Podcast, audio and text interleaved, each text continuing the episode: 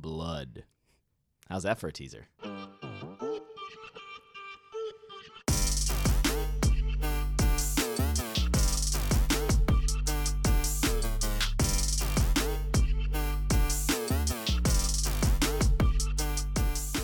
Welcome to Couch Time, where we give you tools to connect with your kids and point them to Jesus. I'm Josh. I'm Ryan. We were back in Hebrews, chapter 10 to be specific, this past week. Just want to give a quick recap on what Hebrews 10, uh, 1 through 18 was saying. If I could summarize it for you, just be that sacrifices couldn't bring perfection.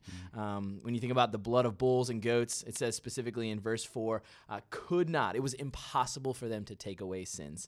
Uh, but the best part about this passage was that Jesus was the once for all sacrifice for all who would believe in him. And so his blood was the perfect blood uh, that purchased redemption for us. And so a lot of cool things in the text. Um, I, I spent a little bit of time talking about the Day of Atonement and thinking through. Um, I think in verse three where it says uh, the sacrifices were a reminder of sins every year.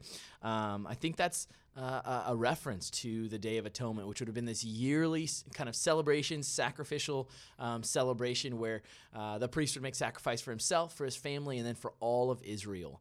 Um, It's just a really interesting celebration where the whole community would shut down. It's interesting just to consider, like, what would it have been like for a family? Right. Like whether you're just preparing or you're actually like on your way to make the sacrifices, and it's like your kid saying, Hey, why do we do this? Do we do this like every year? Like, why do we do this? Like, picture your middle schooler, your high schooler saying, Hey, mom, hey, dad, what? Why do we actually do this? There could have been a couple different responses, right? Because there were like really devout followers of Yahweh there, Right. right? And they they probably would have been like, well, we're really bad people. Like our sin has driven this wedge between us and God, but um, so we need this this atonement for our sin. We need our sin to be covered. That's what atonement means to be covered. Then there could be other ones where it's like it's just what we do. Like we're we are Israel. This this what this is how we do.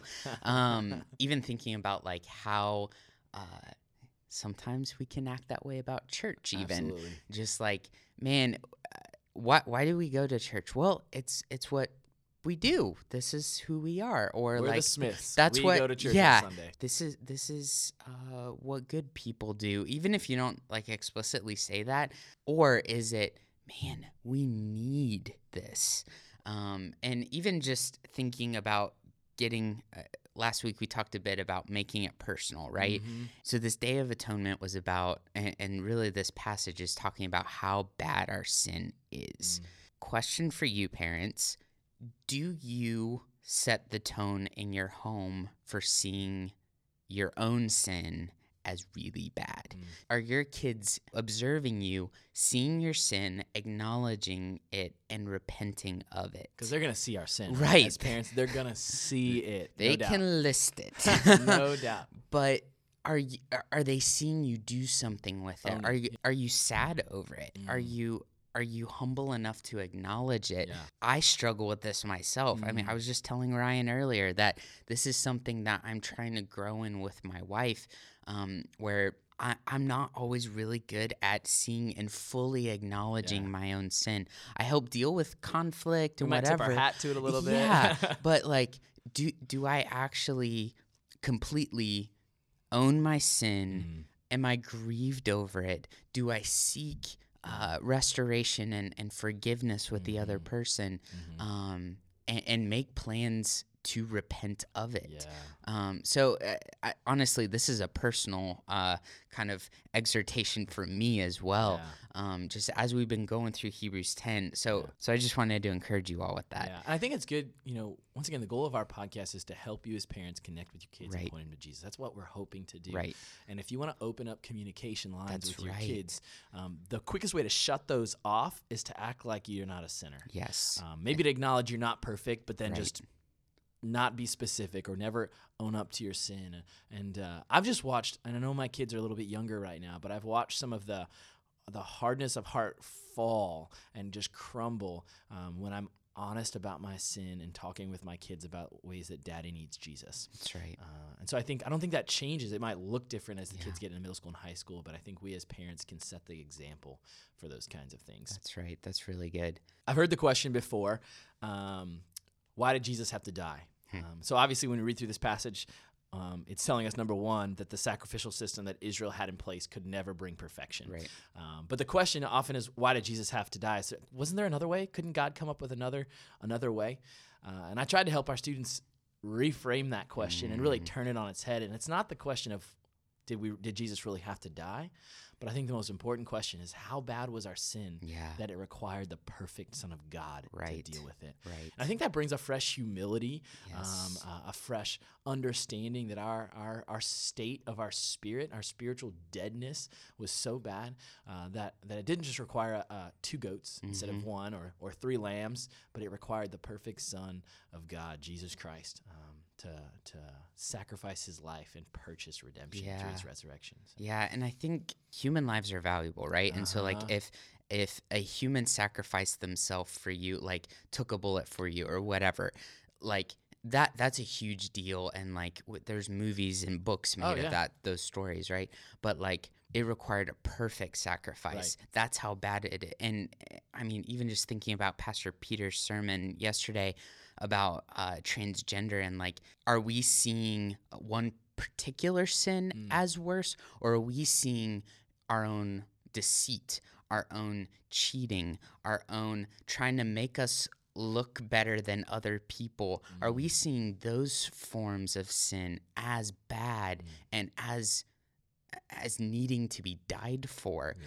um, and, and I think when I can see that for myself, that that humility comes in because Yeah. it's like it's sobering to Yeah. see Yeah. how big of a debt my own sin, even though consequences may be different than other people, my sin racked up a huge debt. Yeah, and I think it's just really important as we're building a, uh, you know, a family culture of Right. loving one another that we regularly r- just just realize that uh, it took the same perfect sacrifice for my sin that my kids requires as well. Yes. Their sin is no worse than mine. That's right. Uh, it may be different. It may have different consequences, but it all our sin was so bad it required the perfect Son of Jesus. Yes. Um, and I think if you if you can think about that, parents daily, uh, it, it won't bring you to wallow. It'll bring you to rejoice. Uh, and- Yeah. and, to give grace with your kids, to to walk humbly and slowly with them as they're uh, trying to figure out where they stand with their faith. Um, all the while, hopefully, living an example that's not perfect, uh, but that's humble. Uh, where they see you leaning into the grace of Jesus because you need it desperately. Yeah, so parents, just think about that. Remember that. Uh, let uh, the weight of your sin, but then the power of Jesus' grace in your life flavor all of your relationships and how you think and treat your kids as well. That's right. And parents, uh, I wanted to let you guys know that this Sunday morning, P- Pastor Peter will be preaching on the topic of abuse.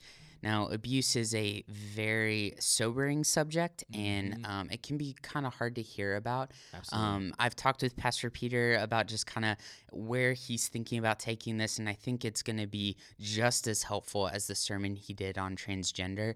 And um, but I think with this and a lot of these tough topics, I just want to encourage you guys to be a safe place Yeah. for your kids to talk and to be regularly Yeah. bringing these things up, Yeah. even if I think sometimes we can not talk about subjects Mhm. because we don't know. yeah. And if you can just be a safe place Yeah. and and regularly bring things Yeah. up and then explore things with your kids, Yeah. that that'll be helpful as you talk. If they ask you questions, freak out on the inside, Yes. not on the outside. Right, right, and and then press into that. Yes. So I just want to encourage you guys with that and give you a heads up that that is coming this Sunday morning uh, during our Sunday morning services, and then.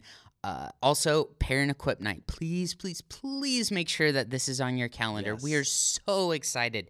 We have some veteran parents that are going to be coming and talking to you all at our parent equip night on March 31st. They're not Um, perfect. they're they wanted to make sure we knew this. Right. They're not perfect, but they have grown kids, but they also have two kids in high school currently. And while they have experience, they're also still in it. They so we, we've asked them to come and share just some of the things that they've learned along Yeah. the way, both hard things Yeah. and some ways that God has worked in them. Yeah. And don't forget, for four families, two middle school and two high schoolers, uh, two high school families, we are going to be giving away money for camp. Cash money. So Let's please go. come. Let's go. I want to leave you with this thought from Hebrews chapter 10. And every priest stands daily at his service, offering repeatedly the same sacrifices which can never take away sins. But when Christ had offered for all time a single sacrifice for sins, he sat down at the right hand of God. So may you remember uh, that Jesus uh, sacrificed once for all, uh, and now is sitting at the right hand of God, ruling and reigning. Uh, the grace that he has provided is sufficient for you today.